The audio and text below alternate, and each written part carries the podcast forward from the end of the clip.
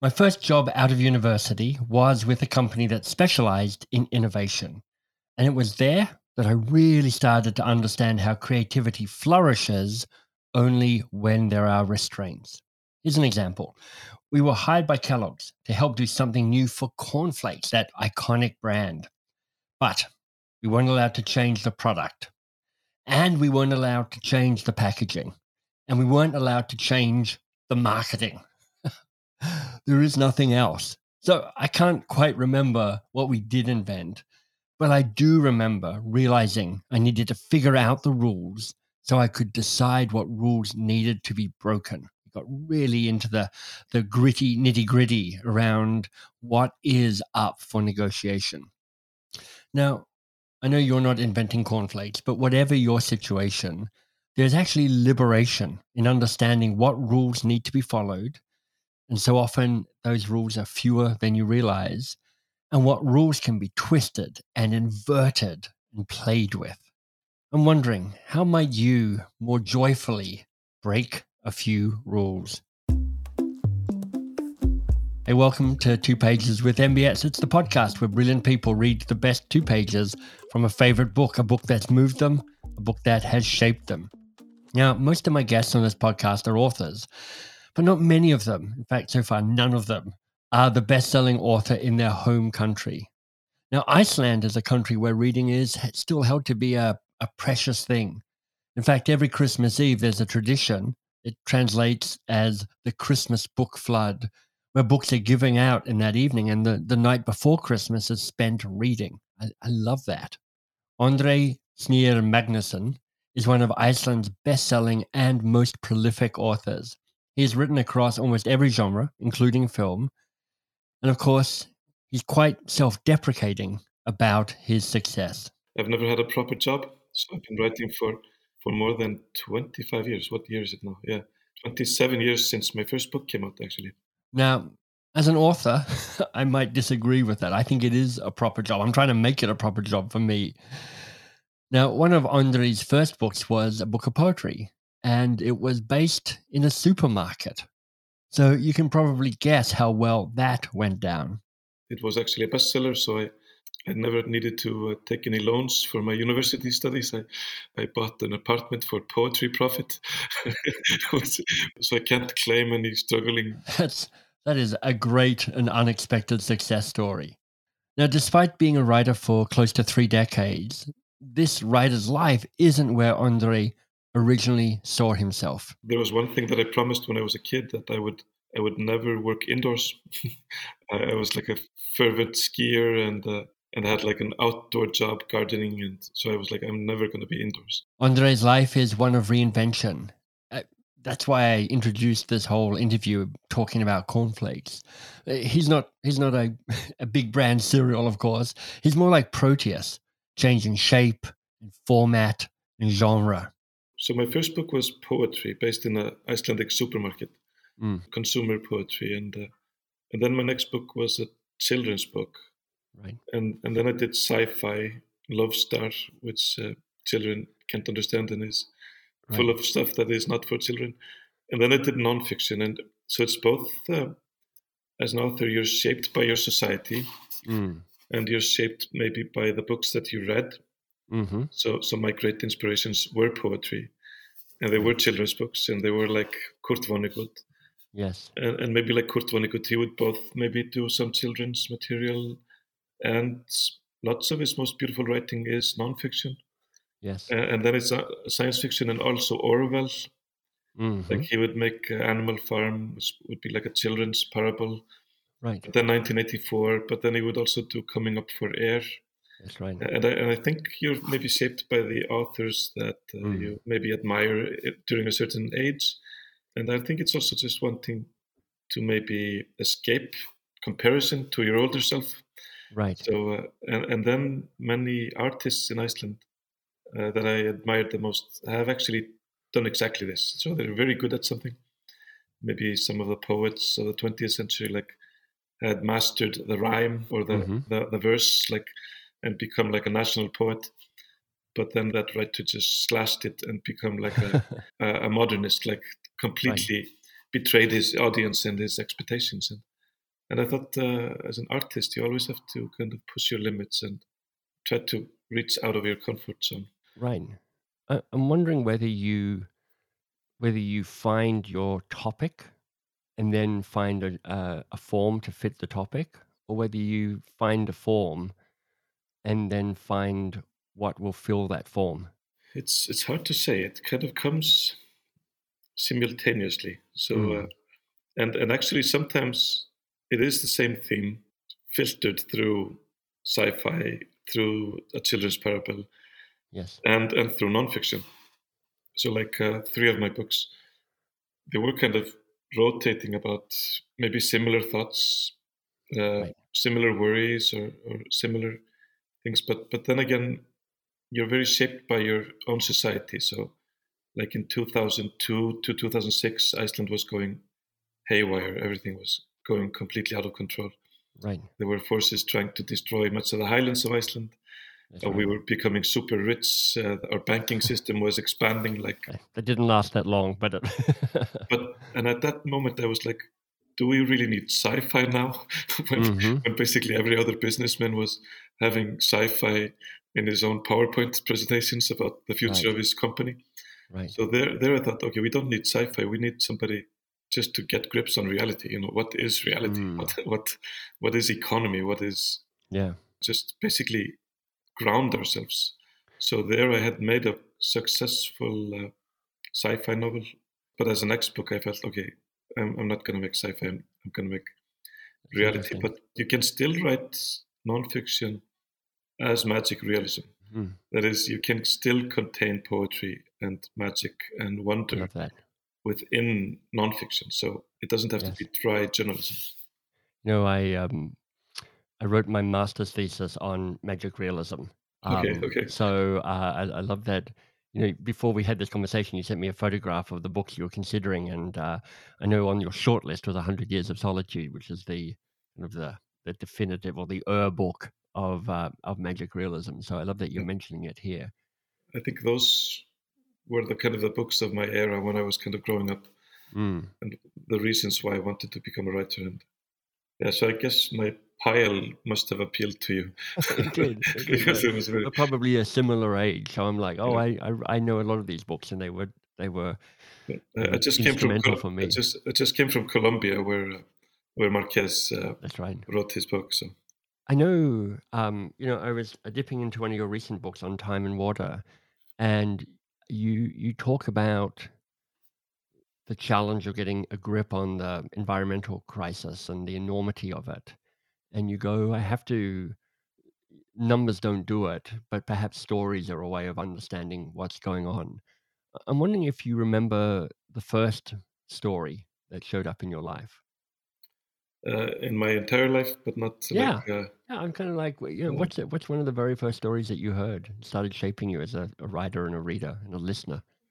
I think maybe my first story and actually one of my first memories was a was a traffic accident or like a, a car rolled over when I was I wasn't three yet. I was like Wow.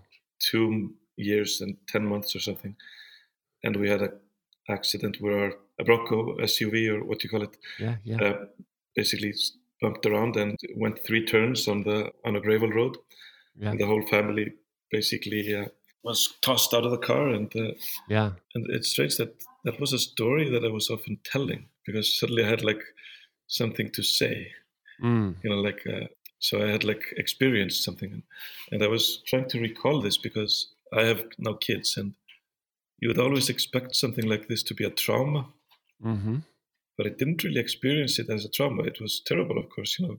Yeah, I, I, I, I really feel sorry for my dad when I think of it, like Right. having his whole family and his pregnant wife, like uh, you know, everybody thrown out of the car, and and my mother broke her neck, so she could have been one one millimeter from paralyzation, but Wow. uh, everything, nobody badly hurt, but you know, Right. very close to something dramatic. Wow. And I remember this was like a story that I started to tell, and then I moved to America straight away, like I was three, and there I suddenly suddenly could tell stories about another place. Right. So, so I understood that I was from a different place, and I could tell stories about that. And uh, place that at that time before internet was Yeah. even more exotic, and many most people did not know, know that Iceland existed.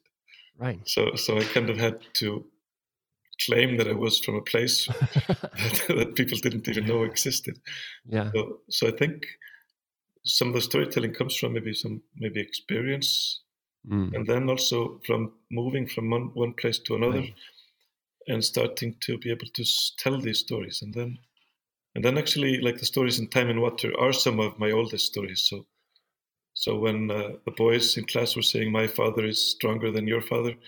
Uh, I said my grandmother is star- stronger than your father.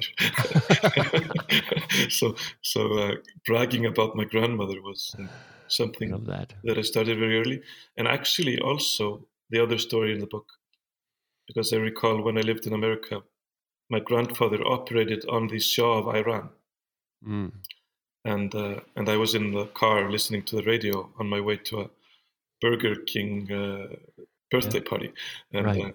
uh, uh, I remember also that Burger King himself didn't show up, which was Disappointing. but uh, but I remember hearing like that story in the radio, like about Yes. my grandfather operating on the Shah of Iran, hmm and then the uh, uprising, the Ayatollah Khomeini, no, the uh, the taking over the of the embassy four days later. So I felt like this very early connection to big events in the world. Yeah. And then his son was this crocodile uncle, uh, and he had a crocodile in his bedroom and a boa constrictor in his bedroom, and th- that was also a story that I would tell. Uh, and the story of my grandmother on the honeymoon on the glacier. So actually, it's a good question because actually, on Time and Water is a pile of my earliest core stories Right. that I wanted Right. to tell at some moment, uh, and, uh, and but I wasn't ever sure of what format or what channel. But suddenly they all started to make sense in in, in kind of the cycle of climate change. That's amazing. And I love the I love the the magic realist taste of those and the flavor of those. You're like, I've got a crocodile and a boa constrictor in my bedroom. It feels very, very Gabriel Garcia Marquez. Yeah, and I think that's what I felt also was that uh, not that I'm claiming that my family is is different or or more to tell about, but but I would say every child would think it, was something to say if your uncle had a boa Mhm. constrictor in his bedroom I would think so too. as, as a teenager and a crocodile. and a crocodile. We would get to feed him mice uh, like the the boa constrictor and watch him Wow. or her swallow it and and and then the boa constrictor would have a swim with us in the swimming pool because That's great. my, my, my grandfather was rather rich because I think a surgeon at that time in the 70s Right. Was one of the most highest paid professions before the Right. stock market made, and, and the internet made richer people. So surgeons and, uh, and pop stars, those were the people that had money. Hey, it's Michael. I'm here from the future. You- You're going to get that joke in just a minute. Look, we had a tech snafu when we were recording this, so the audio quality dips a little bit, but keep listening. The interview is brilliant. Um, and it starts by me asking Andri what book he decided to read for us. I selected. Uh, I had uh, lots of books to select from. Uh, I was. Uh, I had a big pile, and uh, Right. one of them was Garcia Marquez. Um, then I had something from Kurt Vonnegut. Uh, I had uh, um, a book of poems or artwork by Katie Paterson. Right. Uh, I, I chose this one here. This is one of my early influences. Alan Einstein's- Lightman, Einstein's Dreams. I have Yeah. not heard of this, so I'm excited to hear more about it. How did it come into your life? I think actually a cousin of mine was talking about it. He's like a science buff. It, it came out 1993 when I was 20. Right. He's working for Google somewhere in San Francisco. So he's like a real science nerd. Uh, Yeah. Normally he wasn't talking about books, but he was talking about this book. And, and then a few other people spoke of them, and I think my father bought it for me. So, and Nice. maybe when kind of one of the books that I I wasn't so keen on re- reading English. Right. This was maybe one of the first English books after I was rediscovering English after after living there as a kid. So uh, Yeah. Einstein's Dreams is uh, is a book about time. so, Mm. so so maybe just an example of how your output can and influence can maybe come 30 years after the Right. input.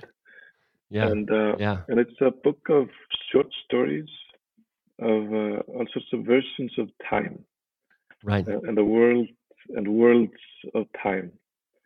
Nice. And uh, it's a very charming book, very poetic, Beautiful. scientific, philosophical, and uh, and deeply influential on uh, me as a young young writer. And how did you decide what two pages to read? Because it's it's one thing to have to choose from your books, and then you have to pick the two pages that you think sum up the book in some way. So how did you select what to read? Well, it also makes sense in this program because it's uh, it's almost like poetry. So each uh, chapter is kind of a standalone, and uh, and Right. each page is contains lots of ideas. And Beautiful. so so I could open at anywhere actually. And Nice. uh, so I can. Shall I read for you? Yes, please. So Einstein's Dreams by Alan Lightman, 16th of April, 1905.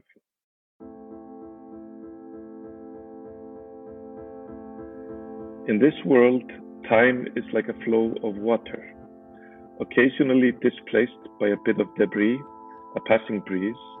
Now and then, some cosmic disturbance will cause a rivulet of time to turn away from the mainstream to make connection backstream. When this happens, birds, soil, people, caught in a branching tributary, find themselves suddenly carried to the past. Persons who have been transported back in time are easy to identify. They wear dark, indistinct clothing and walk on their toes, trying not to make a single sound, trying not to bend a single blade of grass, for they fear that any change they make in the past could have drastic consequences for the future. Just now, for example, such a person is crouching in the shadows of the arcade at number 19 Kramgasse, an old place for a traveler from the future. But there she is. An odd place for a traveler from the future, but there she is. Pedestrians pass, stare, and walk on. She huddles in the corner and quickly creeps across the street and cowers in another darkened spot at number 22. She is terrified that she will kick up dust just as a Peter Klausen is making his way to the apothecary on Spitalgasse this afternoon of 16th April 1905. Klausen is something of a dandy and hates to have his clothes sullied. If dust messes his clothes, he will stop and painstakingly brush them off, regardless of waiting appointments.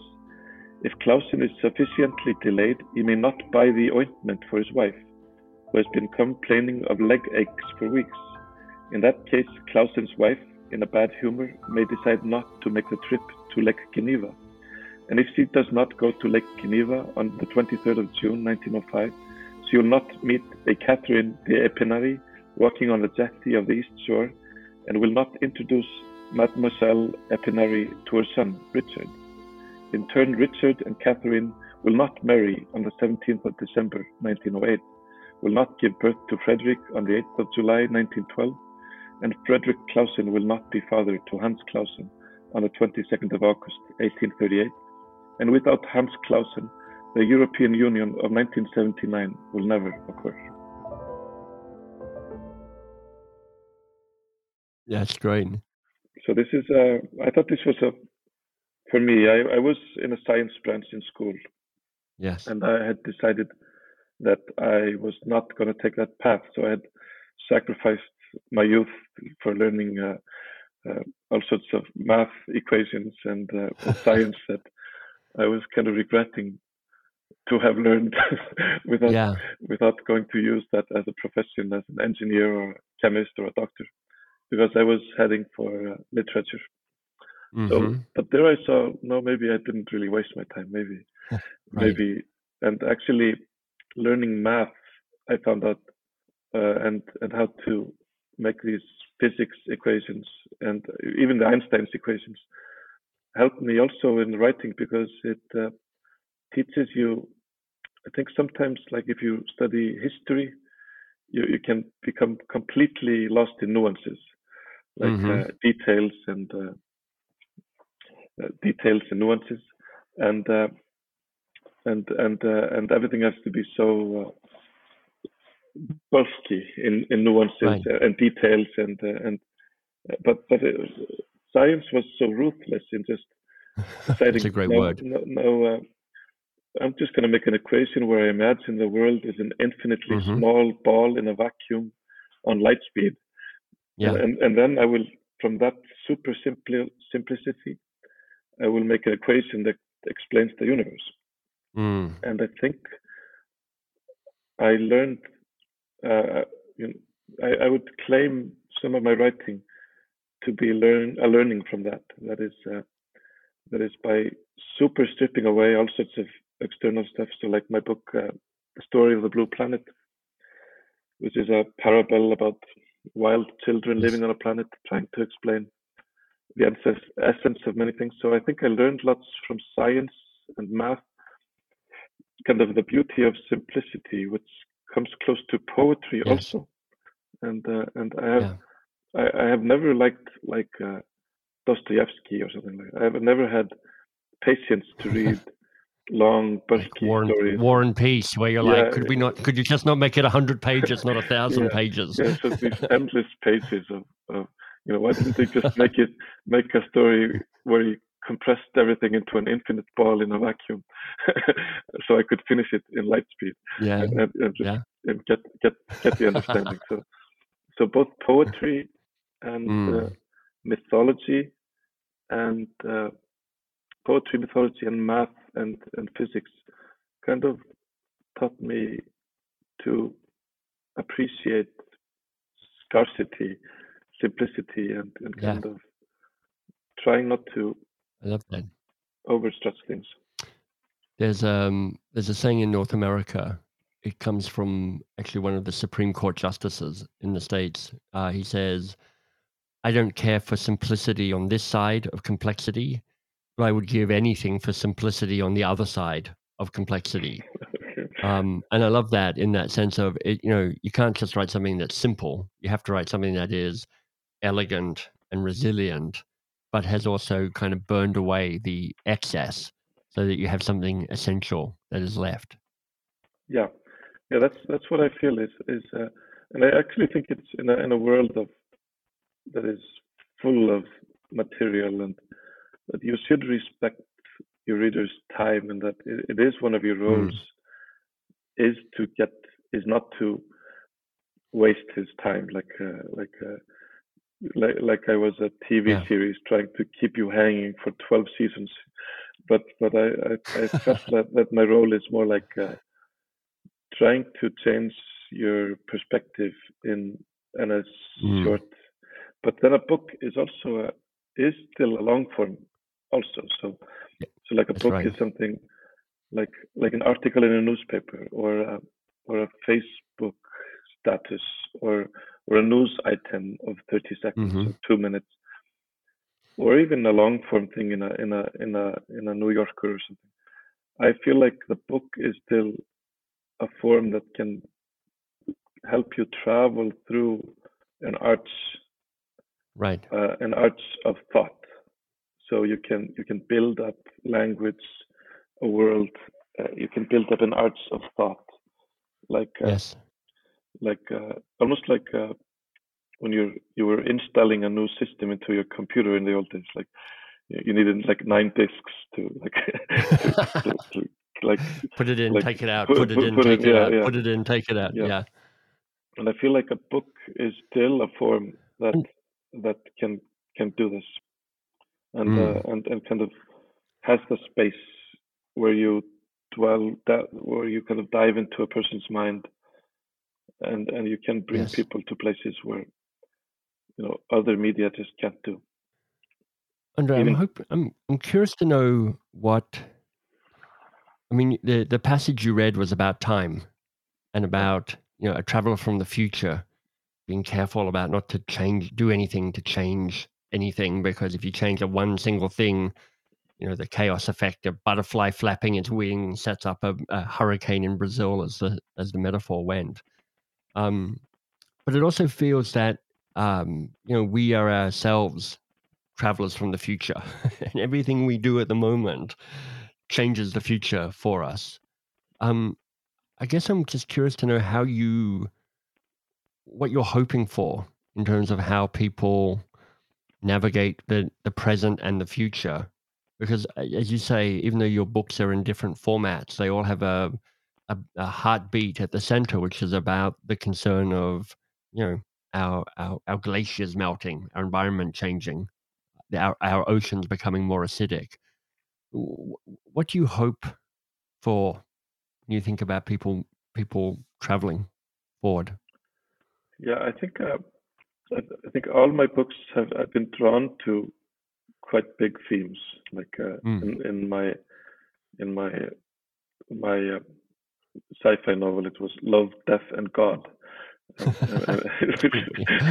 of, tick, tick, and tick. Yeah.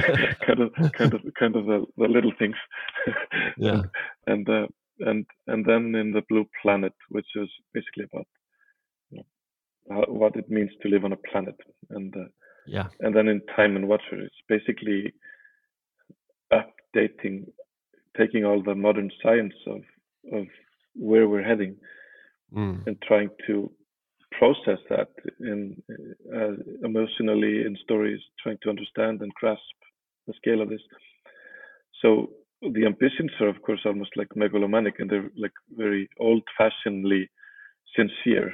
That is, uh, yeah, they're not cynical. That is, uh, in a, in a very sincere belief that literature and stories are a tool of, like in a democratic society, my contribution to people's understanding and right. and and me using my time and hopefully talent to to pro you know my obligations or my duties or mm. to to address these things so it was n- nothing less than updating our cultural feeling of time, which yeah. is which is because I think our generation was raised with, with the year 2000, almost like a roof over our head. Like yeah. like uh, and and I think most of the people that were in uh, Glasgow, if you ask them, do you agree that 1970 was 30 years ago? They will say yes, of course. and like uh, recalculate, yeah. and they would be right. like, oh my god, it's 50 years ago. And I would right. be like, yes, you're born 1970 you know how old you are. but, exactly. but, there's this there's this bizarre disconnection of, of, of, of the date of time, uh, our perspective, uh, our body time, yeah. our cultural time, uh, the time that we have left, uh, yeah. the impact in time uh, that we have in terms of nature as eight billion human beings next week, yeah. I think. So, so, so I think that most of our generation still thinks that when somebody says 2050, that we still, in a very strange way, feel like that is 50 years into the future, that we have right. plenty of time to react right. to and change. While, uh, and then I had uh, my, but then it's always speculative fiction. You know, how do you connect to 2100? Yeah. You know, so like a good example, Blade Runner takes place 2019 which was like 20 years past past the most distant future yeah. that we could imagine. That was like even stretching our, uh, yeah, you know, yeah. culturally we were also born with 1984 as as a future. Like, so that's right. So so uh, so my goal was to take like 2100. How to how can I make that intimate? How can right. I make it urgent? How can I make it relevant? Mm. How can I reclaim it from dystopia and maybe yeah. science and culturally inhabit that time within writing that I call pancake sci-fi. That is because it's it's not what bullshit metaverse is created, you know, and what kind of avatar you have become, like, you know, yeah. Uh, in your cyberspace, 80 years from now. It, it is about, you know, who's your family, who's your friend, who's your neighbor, who who is sharing this earth with you, what species, and and if you can have pancakes with your grandmother, just like I was having pancake with my grandmother. And the world is relatively sane and safe, and and and and we have yeah. peace with each other and other species. Then we have succeeded. You know, yeah. then, then then that is utopia. Of course, we'll have lots of nuances.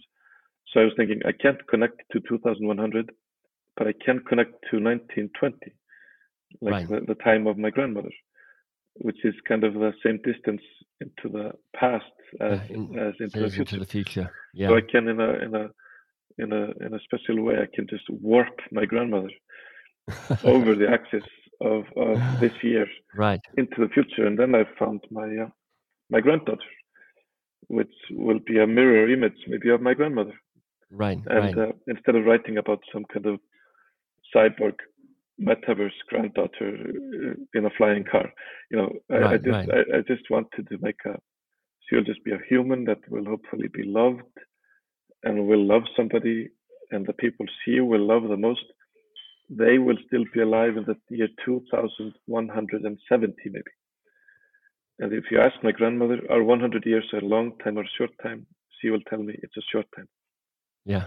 Yeah. i feel like uh, i feel like uh, you know the 1940s were yesterday you know Yes.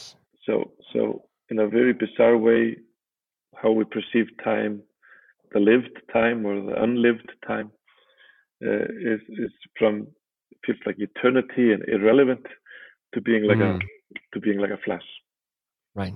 Right. They're both true at the same time. Yeah. Um, Andri, this has been such a wonderful conversation. Thank you. Um, is there anything that needs to be said that hasn't yet been said in this conversation between us? Mm. Well you know I, i'm like castro i can talk for three hours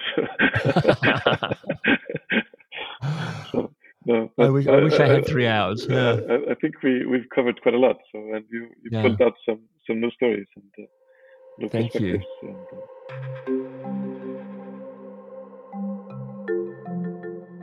This conversation for me was about resistance, the resistance, the underground resistance, like in World War II.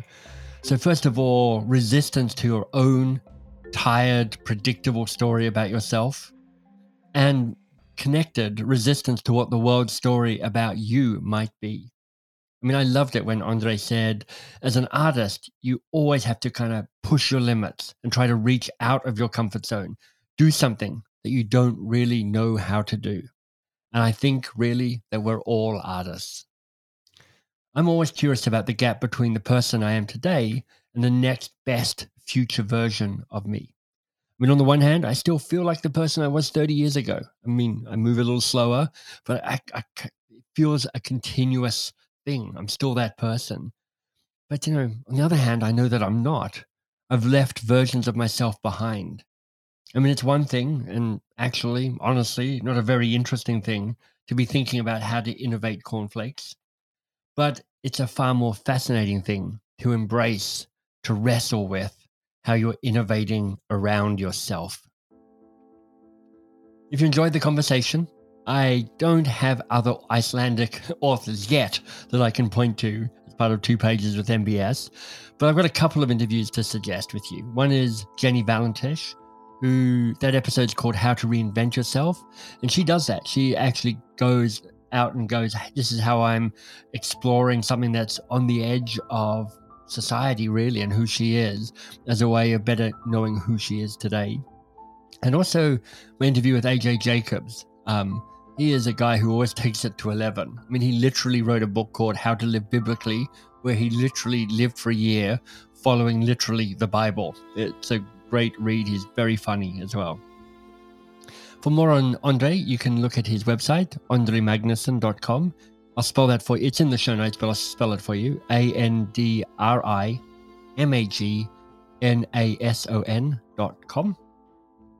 And I think that just leads me to say thank you for the the reviews you're leaving. I appreciate that. If you haven't done that yet, that would be a very kind gift to me. A, a nice comment, a few stars, that all helps the algorithms, the famous algorithms, figure out that we're a, a podcast worth listening to.